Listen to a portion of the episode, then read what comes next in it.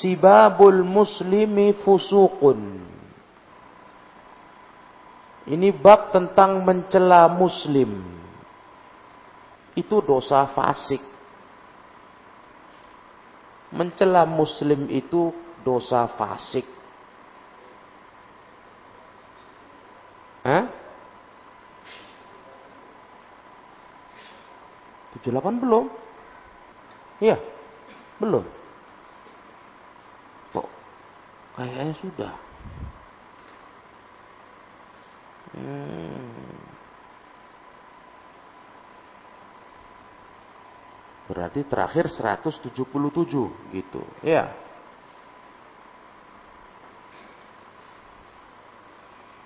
Babul mustabbani syaitonani yatahatarani wa yatakazabani. Itu. Dua orang saling celah itu ibarat dua setan. Yang keduanya saling yatahataron. Saling mengucapkan jelek dalam omongan. Dan saling bohong Iya. Namanya sudah saling celah. Itu ya banyak bohong lah. Bagaimana betul masa orang dimaki dengan gelar-gelar jelek? Kan bohong itu. Hah? Bohong kan? Kayak yang kita contohkan di pelajaran yang lalu. Masa orang dimaki anjing? Masa orang anjing? Itu kan bohong. Ya kan? Berarti memang orang saling celah itu itu saling bohong itu. Nah, iya. Menuduhkan sesuatu yang bohong kepada saudaranya. Nah,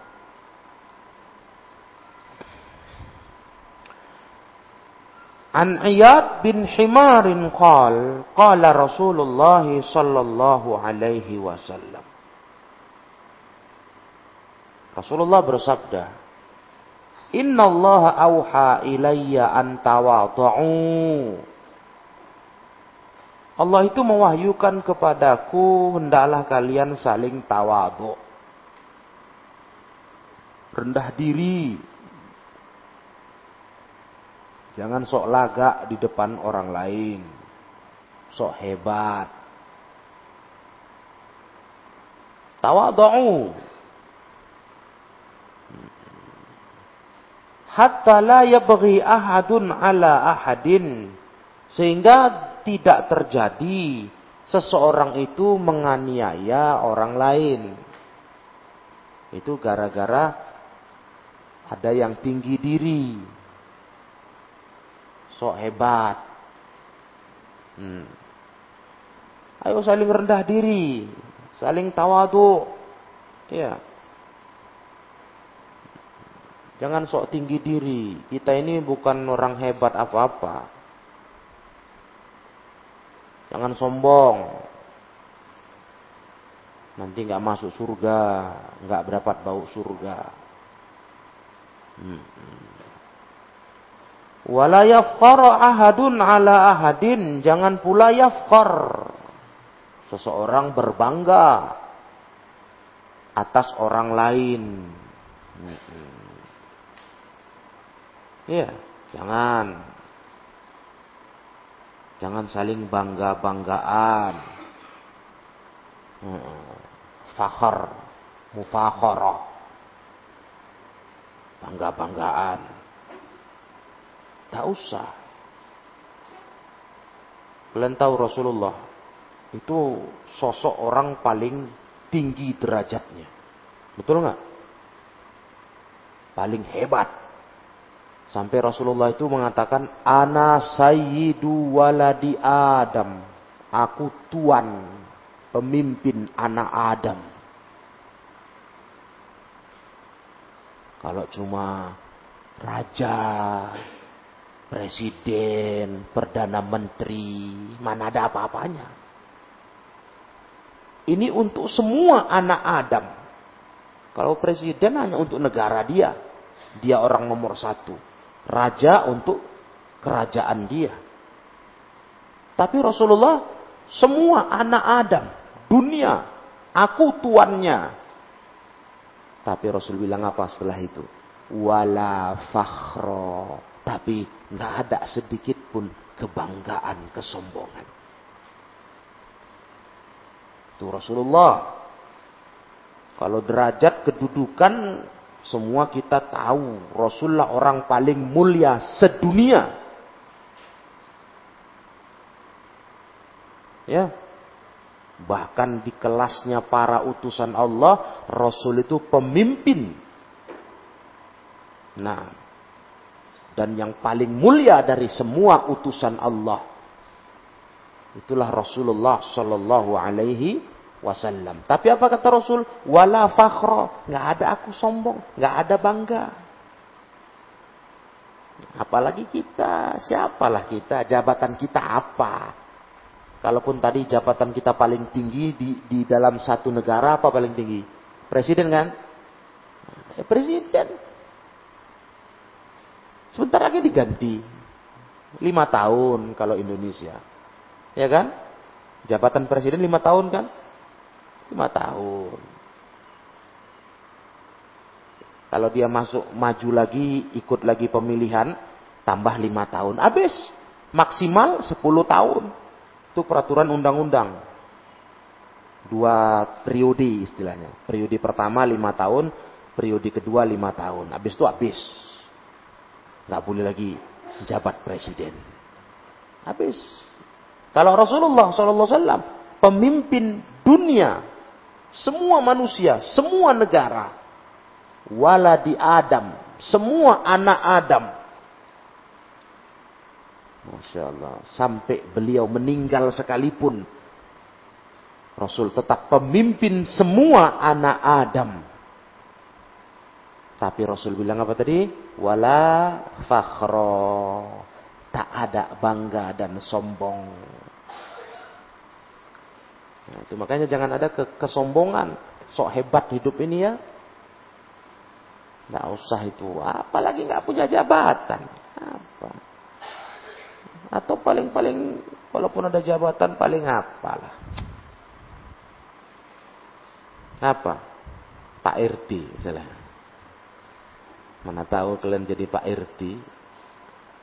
Kepala RT. Ya kan? Kepala lingkungan Pak Kepling. Yalah. Apa mau disombongkan? Kepala desa. Mana tahu apa mau disombongkan? Nah, jadi ini tidak boleh. Wala yafkhar ahadun ala ahadin. Tidak boleh. Fakultu ya Rasulullah. Maka kata Iyad bin Himar. Ya Rasulullah. Ara'aita law anna rajulan sabbani fi mala'in. Thumma anqusu min hum anqusu minni. Faradattu alaih. Hal alayya fi dhalika junahun. Ya Rasulullah kalau engkau apa apa pendapatmu aroaita? Apa pendapatmu kalau ada seseorang mencela aku di tengah masyarakat rame?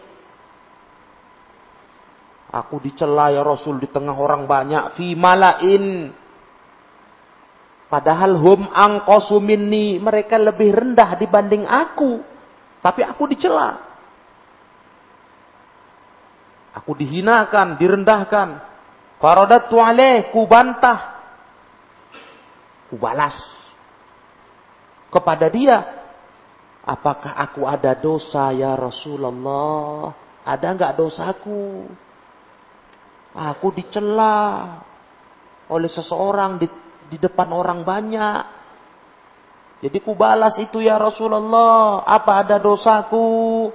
Apa kata Rasulullah? Al-mustabbani syaitanani yatahatarani wa yatakazabani. Dua orang saling celah itu ibarat dua syaitan. Dua setan. Yang kedua-duanya yatahataron. Saling menjelek-jelekkan. Yatahataron. Diterangkan di catatan kaki apa? yataqabahani fil qawli saling jelek-jelekkan dalam berucap dan yang kedua-duanya itu yatakazaban, saling bohong. Hmm. Maknanya apa di sini kata ulama? Di sini menunjukkan jeleknya saling celah. Ya. Karena biasanya begitu. Nggak nahan. Kalau udah kita balas. Kita nggak nahan. Nanti dia balas, balas lagi. Nanti yang kita belajar di poin 177 itu nggak ketahan kita. Apa itu?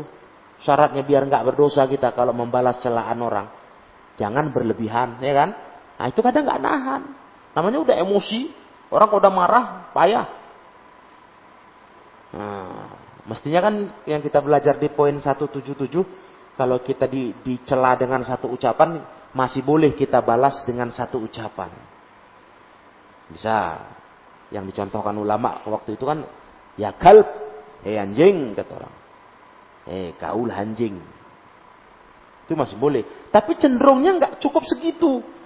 Berat itu kalau kita tenang-tenang gini bolehlah. Nah, ya kan?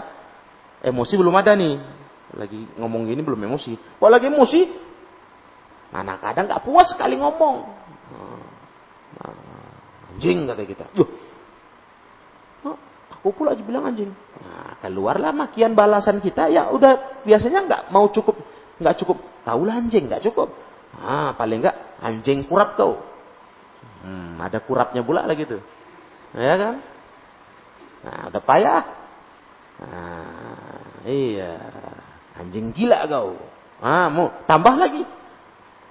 Nah, susah kalau udah dibalas tuh susah. Karena kita emosi udah marah. Nggak, nggak cukup, nggak puas, gerem. Hmm. Nah, itu makanya kata Rasulullah, itu nanti jadi orang yang saling menjelekkan, saling do, dusta. Masa orang jadi anjing kurap? Dia aja manusia, masa anjing kurap? Dusta kok kan? Dusta. Dia pun dusta juga bilangi kamu anjing. Ya kal. Ya khinzir. Babi pula kita katanya. Apa enggak gerem itu? Kita orang mulia, kita orang baik-baik, kok dibabi kan ya? Babi kau kata. Astagfirullah itu cenderung ya kalau kita balas memang betul kalau kau balas pas gitu kaulah babi masih nggak dosa tapi susah itu nahannya untuk nggak menjawab lebih dari itu biasanya cenderung balasannya lebih gawat orang bilang eh babi kau kita balas kau babi anjing monyet geremnya tambah itu sudah berdosa itu masalahnya makanya lebih baik memang sabar itu masalahnya kalau udah ngomong emosi lepas kontrol. Lepas kontrol. Payah untuk cukup segitu payah. Karena kita emosi kan. Dimaki itu emosi. Apalagi kita nggak orang yang suka suka maki orang. Jadi ketika dimaki itu terkejut emosi. Iya. Emosi. Kadang payah nahannya. Susah nahannya. Nah, itulah. Palaknya itu muncul. Tapi yang yang terbaik ya sabarlah. Cuman ya kalaupun mau kau balas, sebatas itu bolehlah. Sebatas makian itu. Tapi ingat, jangan lebih-lebih. Hmm, sabar lebih baik. Membalas sebatas adil boleh. Iya, boleh. Hmm, gitu. Makanya kata Rasul, orang saling celah itu ibarat dua setan. Sekarang dia satu setan. Nah, dia mau ngajak kita jadi setan juga gitu. Karena kalau udah saling celah, biasanya nggak cukup sebatas cakap dia, kita balas maunya lebih. Maunya nambah. Oh. Iya. Aduh, susah lah memang menghadapi manusia jelek. Harus sabar. Ya, belajar belajar sabar tuh harus kita ya kan. Kadang itulah mulut ya, mulut manusia nih. Kok bisa salah-salah aja main maki-maki, ya kan? Hmm. Nauzubillah min zalik. Jelek mulut gitu ya, jelek. Udah kebiasaan. Itu kok kebiasaan. Jadi mulut ini susah dirubah. Nah, jadi kalian jaga akhlak lah, jangan terbiasa maki-maki. Nanti lepas kontrol, jadi masalah, jadi masalah hidup. Hmm. Jadi jadi urusan kita, Gara-gara mulut nggak dijaga. Iya, jadilah orang mulia dengan akhlak ya. Naam.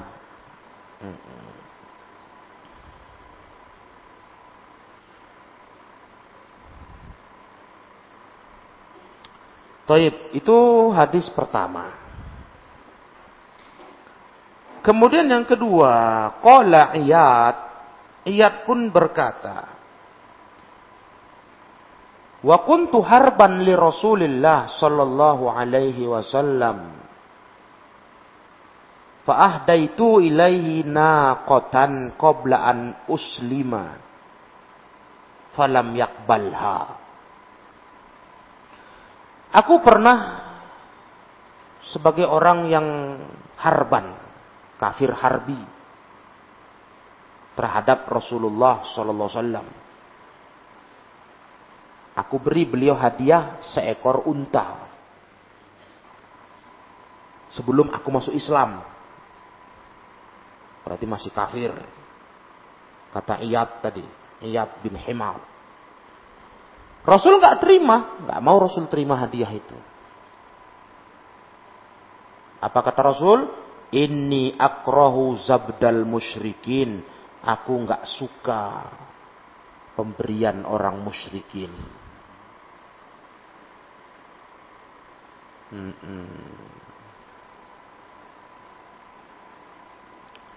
Ini riwayat sahih.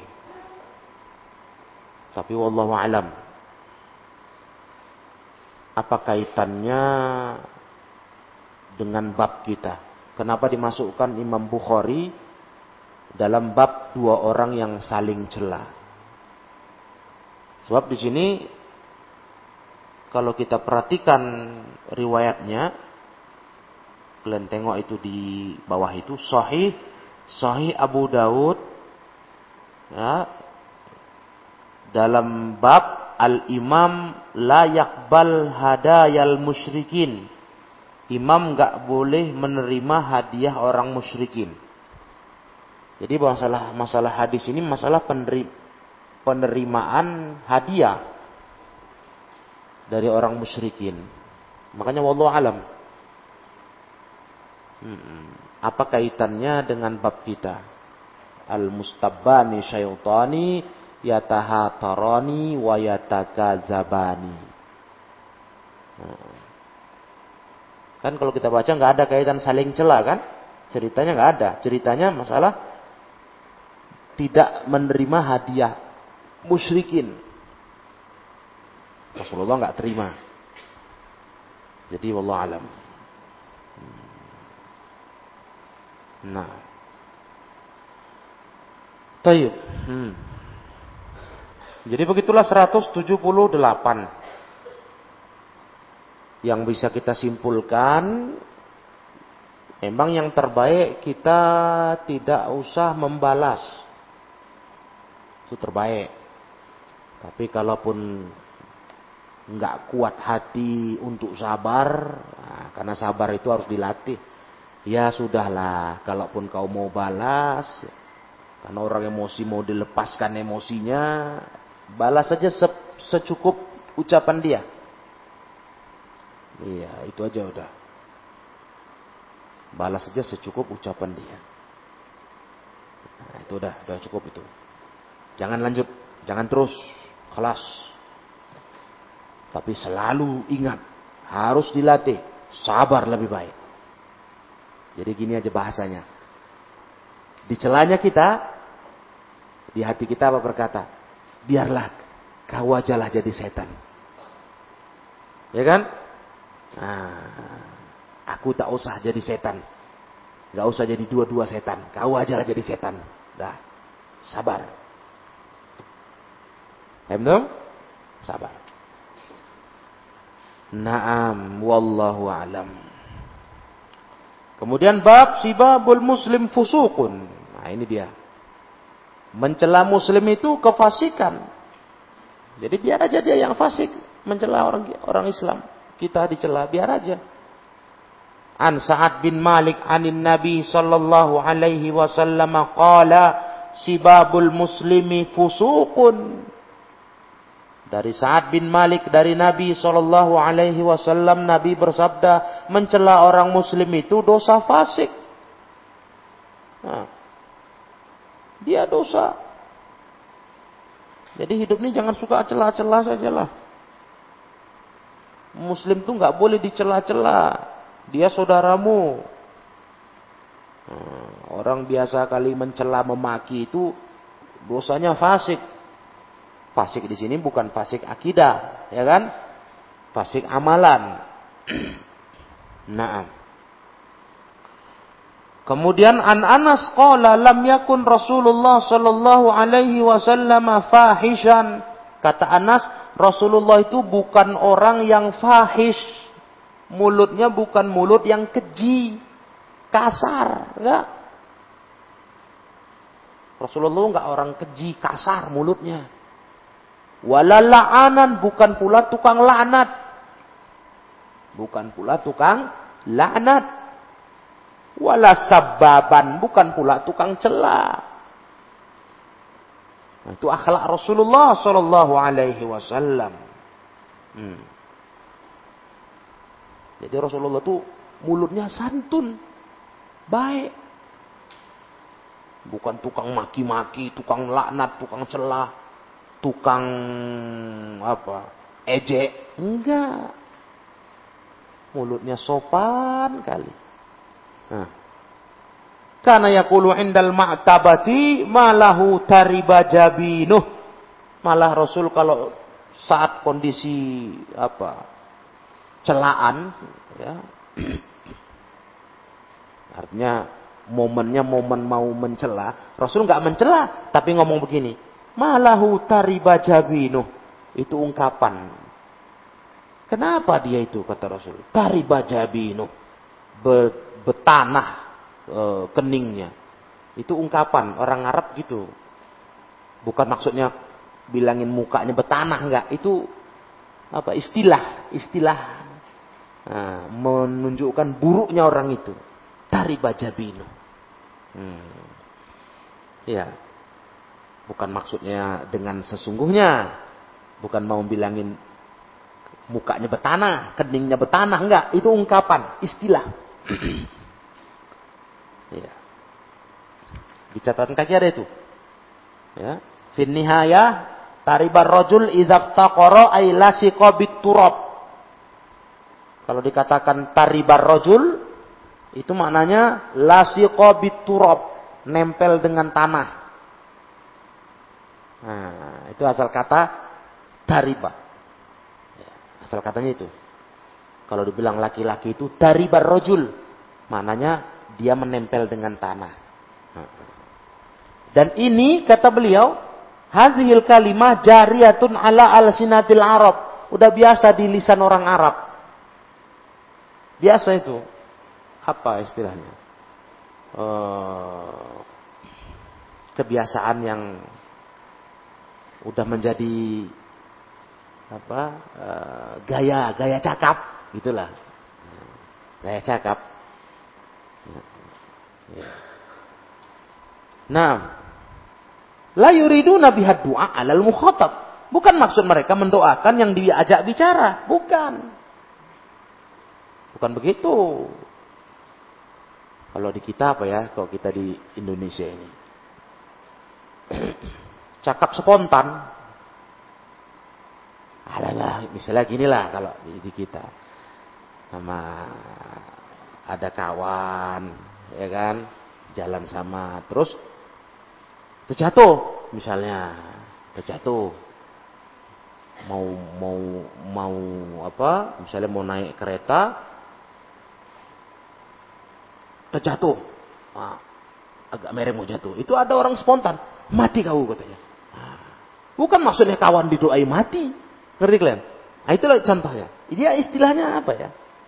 Nah, kebiasaan gitu apa terkejut dia terus keluar omongan itu. Ah mati kau. Masa pula mati kawan? Udah kawan terjatuh kok. Didoain mati. Jadi maksudnya bukan doa bukan didoain mati dia. Spontanitas. Nah itu dia. Itu istilahnya tariba jabinu. Ya betul nah itu dia. Itu kan spontan tuh. Atau, atau bahasa lainnya, mampus kau. Ya kan? Itu kan ada gitu. Bahkan orang tua-tua, nenek-nenek, kakek, spontan dia. Jalan ke depan rumahnya tersandung, ah mampus kau katanya. Astagfirullah. Masa kita tuduh bapak itu, kakek itu bilangin kita mati, mampus kan enggak kan? Itu spontanitas. Nah, alah mampus kau katanya. Kok bisa pula lah kita didoain. Bukan itu bukan didoain kata beliau. Itu biasa di mulut orang Arab tuh begitu. Walau qul amri bihi bukan maksudnya biar terjadi yang diomongin sebagaimana mereka biasa berkata kama yaqulun qatalahullah. Ah, itu biasa itu. Qatalahullah. Ngomong-ngomong nanti keluar keluar ungkapan itu. Qatalahullah. Semoga Allah memeranginya. Bukan maksudnya diperangi Allah dia enggak. Itu ungkapan. Ungkapan kebiasaan orang Arab. Nah, jadi Rasul paling begitu. Kalau kalau kepingin marah, mencela orang, paling ngomong gitu. Malahu tariba jabinu. Nah, gitu aja Rasul. Nggak ada Rasul keluar makian, kasar. Nah, nggak ada. Paling gitu ngomongnya. Malahu tariba jabinu. Kenapa dia bertanah keningnya? Maksudnya bukan bertanah betulan ya kan? Paham dong? Nah, itu istilah ungkapan. Jadi Rasulullah tuh nggak mau mencela, mulutnya baik, nggak mau memaki, nggak mau melaknat. Aduh, masya Allah lah, mulutnya bagus sekali. Sallallahu alaihi wasallam. Jadi apalagi dakwah. Itu hari-hari. Apalagi dakwah. Makanya nggak pantas sekali dai, pendai, pendakwah di majelis maki-maki atau pakai istilah-istilah yang jelek, buruk. Iya.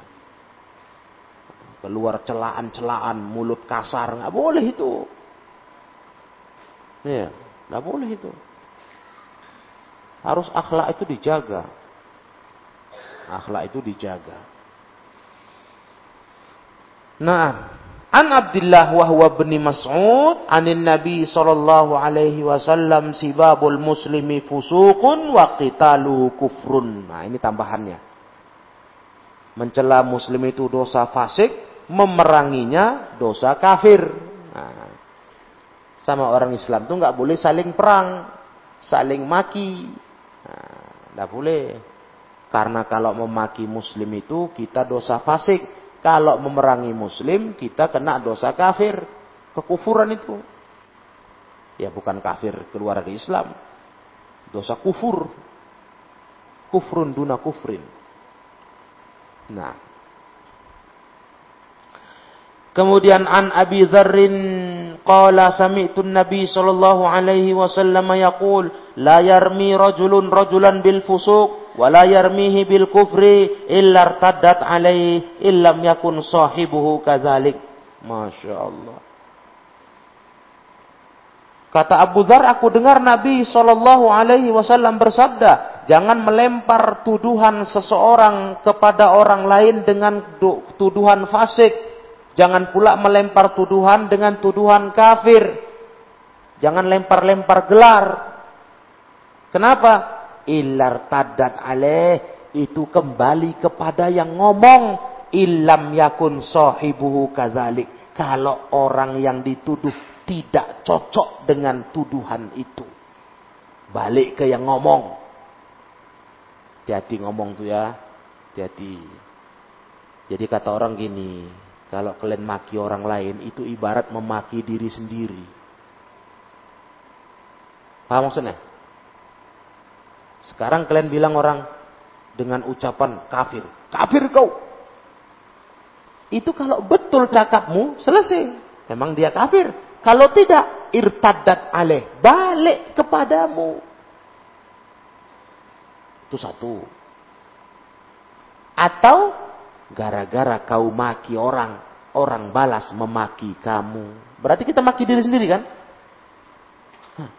Kamu dengan sembarangan ngomong, monyet kau.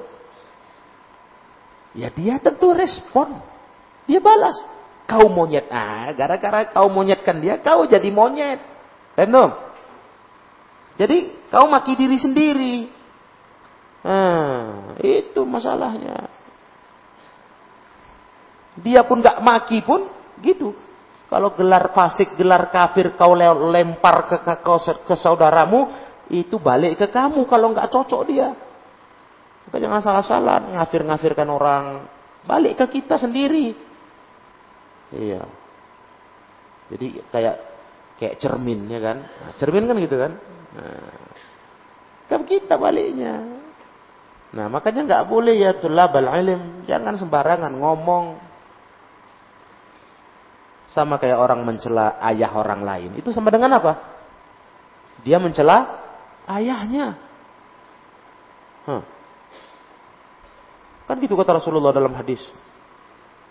Nanti ada generasi yang dia mencela ayah sendiri. Sahabat bingung, masa ada anak mencela ayah? Iya kata Rasul. Kau cela ayah dia, dia cela ayah kau. Berarti kan gara-gara kau, ayah kau dicela. Jadi rugi, nggak usah lah. Mulut tuh jaga. Iya kan? Mau kalian dibilang jadi orang pau? Mau? Nggak mau kan? Nah, nanti terjadi gara-gara kau yang gitu kan kawan. Nah, jadi sebenarnya orang mencela itu merugikan diri sendiri. Nah, nah, dibalasnya lah. Nah, mestinya dia nggak balas kau, Gara-gara kamu duluan mencela, dia balas.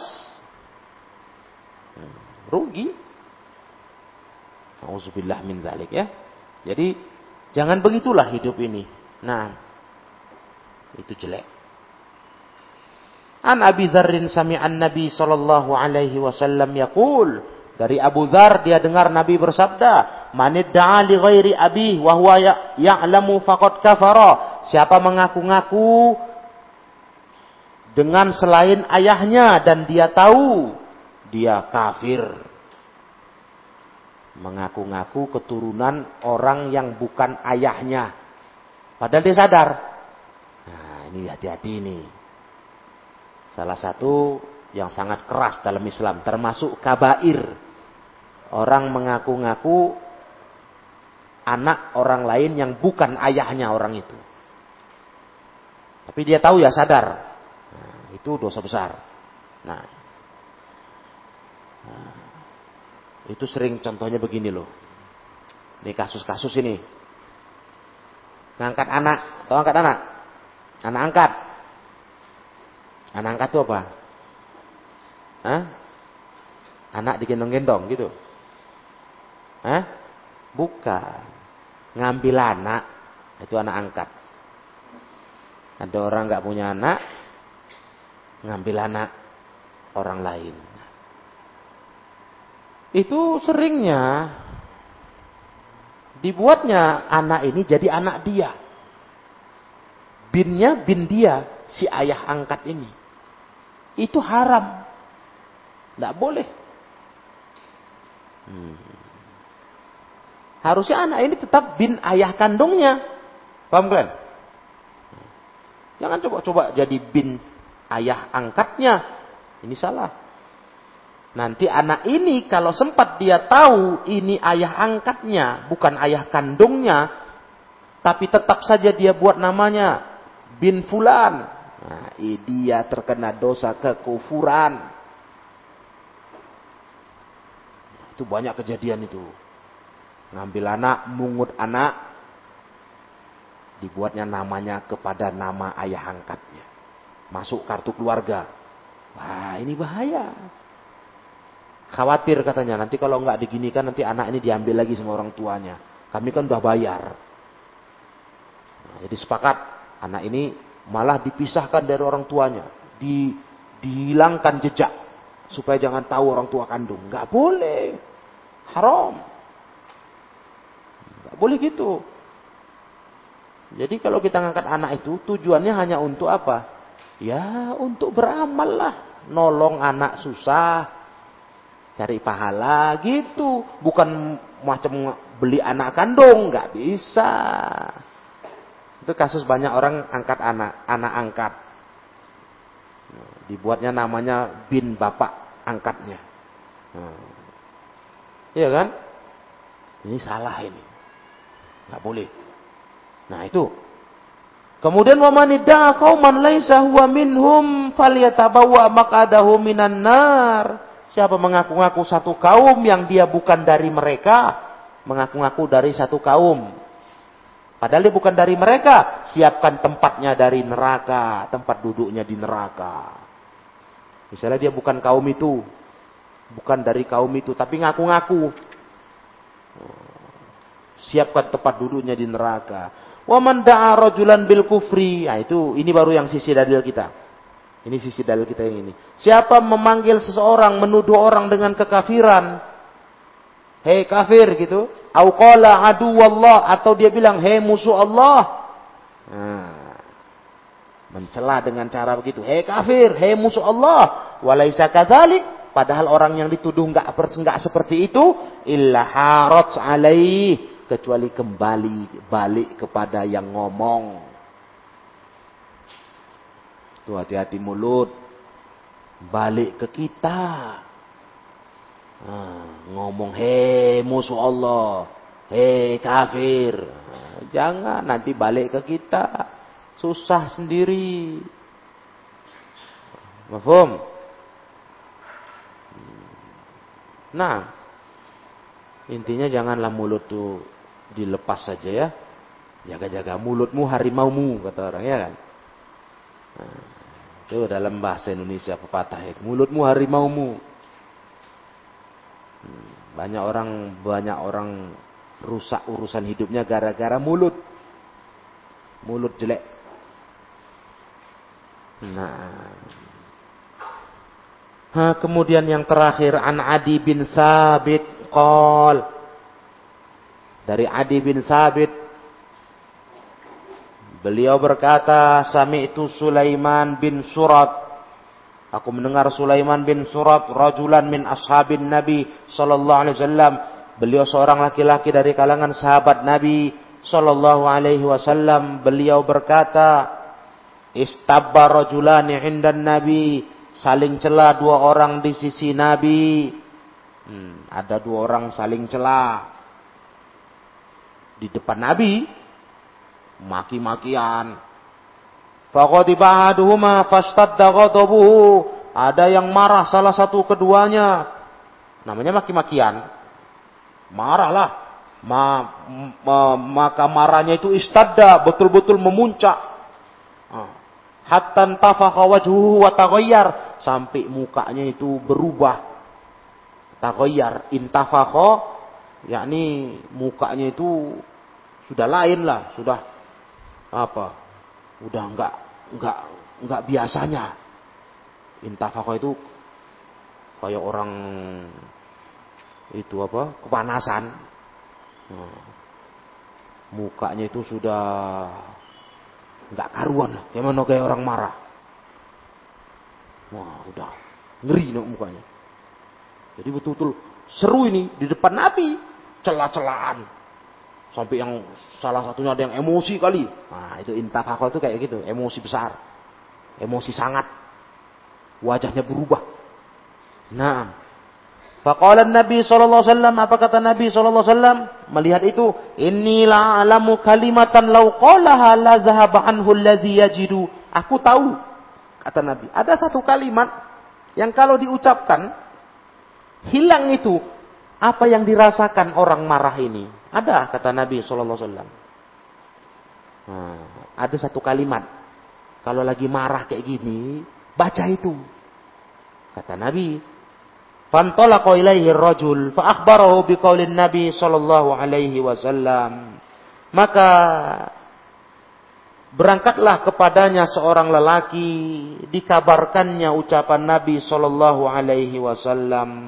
Hmm ya ini ada orang ngasih tahu setelah setelah bertengkar tadi Nah, Nabi pergi, terus Nabi ngomong.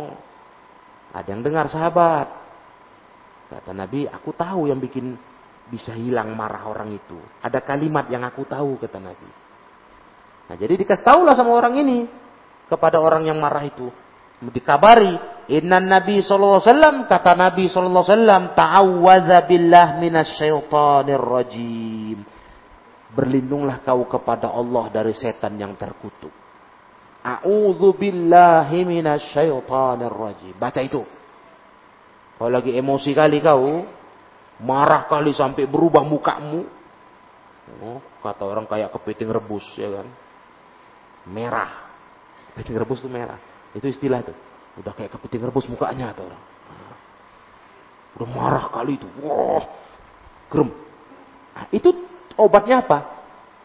berlindung kepada Allah dari setan. Baca apa? A'udzu billahi minasyaitonir rajim. Nah, itu caranya. Baca itu, biar hilang itu marahmu itu. Iya. Wa qala atarabi ba'san amajnunun ana idhab. Nah. Apa kata orang itu? Hah? Kata dia apa? Apa engkau melihat aku ini ada apa-apa? Kau lihat aku ini kenapa rupanya? Hah? Apa aku gila? Katanya. Sudah pergi kau. Wah, coba bayangkan. Ini nasihat sampai kepadanya, begitulah sikapnya. Padahal itu bagus itu. Coba kau berubahlah. Nabi yang pesan kalimat ini kau baca, eh nggak mau. Jadi kalau emosi lagi marah besar, kalian bertawud. Bertawuz ya. Nah, itu cara menenangkan hati. Jadi dicela orang, dimaki orang, baca auzubillahi minasyaitonirrajim. Nah, biar pergi setannya. Kalau enggak kita terpancing nanti emosi. Ya kan? Hmm.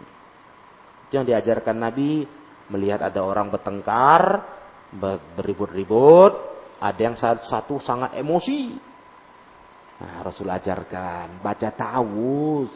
A'udzubillahi minasyaitonir rajim. Ngapain dia berdiri kok masa main-main? Bukannya eh alah. Berdiri pula. Pin 179 pelajaran kita. Wallahu alam bisawab. Subhanakallahumma wa bihamdik asyhadu an la ilaha illa anta astaghfiruka wa atubu ilaik walhamdulillahi rabbil alamin